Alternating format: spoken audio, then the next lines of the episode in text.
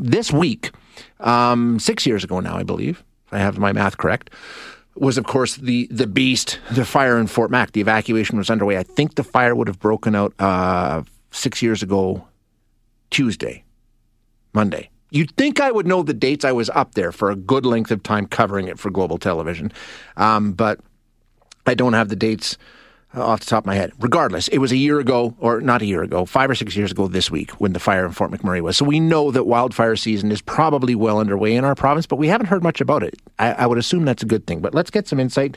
Let's get some details on where we are in terms of wildfire and what we might expect this summer. We have Richard Carr joining us, who's a fire research analyst with Northern Forestry Center based in Edmonton. Richard, uh, thank you for joining us. I appreciate your time today. You're very welcome. What are we? Where are we? I mean, like I say, the, the, the, wildfire in Fort McMurray, and I think the Slave Lake one was, you know, in May as well, if I remember correctly. So, I mean, we know that wildfire season can be in full bore right now. Uh, historically, where are we right now in terms of 2022's kickoff to the fire season?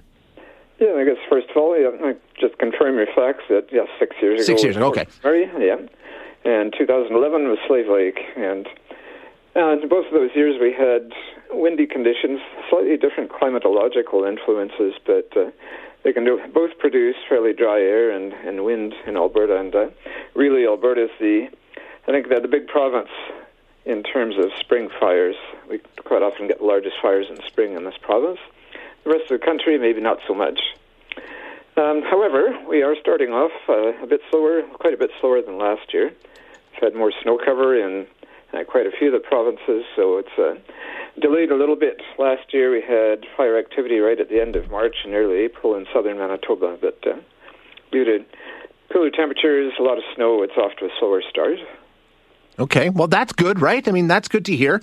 Um, so the fires that are burning, there are fires burning, like you say, a slower start. Are any of them giving you any pause for concern at this point in time? Not really. We've had a, a few. I think the the biggest so far has been a little over 100 hectares, which is quite small, really, compared to a lot of the fires. We term uh, a Class E or a large fire as being 200 hectares or, or larger. So, um, as far as I know, we haven't approached that mark yet, but uh, things can change in the, in the spring fairly rapidly. We just need some dry air and some wind, and things can get going. Usually, before the trees have greened up, we've got dry grass is still brown, maybe hasn't grown too much yet, and a lot of the trees haven't leafed out. So if you've got fires in those conditions, they can uh, cover a lot of area in a quick time. Um, I keep hearing about drought, drought, drought-like conditions. We know that farmers are facing some issues in some parts of the province. So, um, why do you why do you think we're off to a slower start, given what we've seen, you know, for the past several months? Have conditions changed over the winter? Shipping can make or break a sale, so optimize how you ship your orders with ShipStation. They make it easy to automate and manage orders no matter how big your business grows. And they might even be able to help reduce shipping and warehouse costs.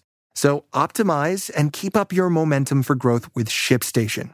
Sign up for your free 60-day trial now at shipstation.com and use the code POD. That's shipstation.com with the code POD. Uh, yeah, as I mentioned, the snow cover had plentiful snow cover for sure. We're also in our second year of really a, a La Nina type condition, and and while those can bring Arctic air into the, the prairies and generate wind around them, uh, we've also had fairly regular precipitation through a lot of the area so far this spring. I think maybe the exception is uh, southern Alberta maybe southwestern Saskatchewan, where the snow cover's been a bit patchier.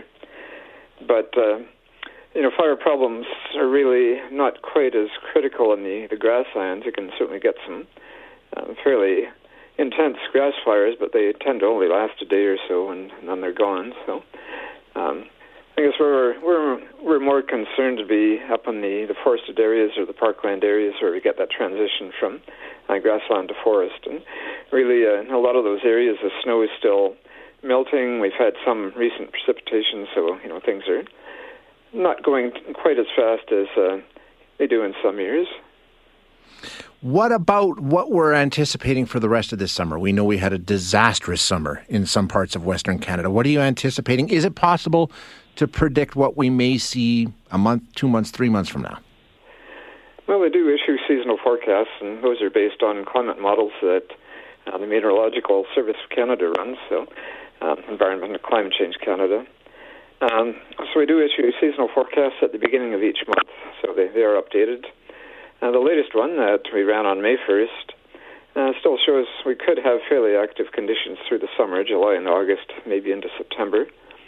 However, compared to the April and March forecasts that we ran, the intensity of those forecasts seems to have tapered off a little bit. So, um, where the previous forecasts were suggesting June might be uh, fairly active, it, it's backed off a little bit. And we're still showing a fair amount of country with above normal conditions expected, but it's really kind of a, a modeled pattern, and I'm thinking it's just kind of borderline between normal and maybe slightly above normal in June. Mm-hmm. That tends to increase a little bit when we get into July and August, and really that's to be expected. We get into the, the warmer months. Uh, conditions tend to dry out a little bit through those months as well. So normally we'd expect to see an increase in fire activity once we get up to mid-July and, and beyond. All right. Well, I mean, off to a good start and manageable, hopefully, throughout the summer. Um, yeah, we'll see how it goes. Richard, we'll get an update as we go along, of course, but I appreciate your time this morning. Oh, certainly.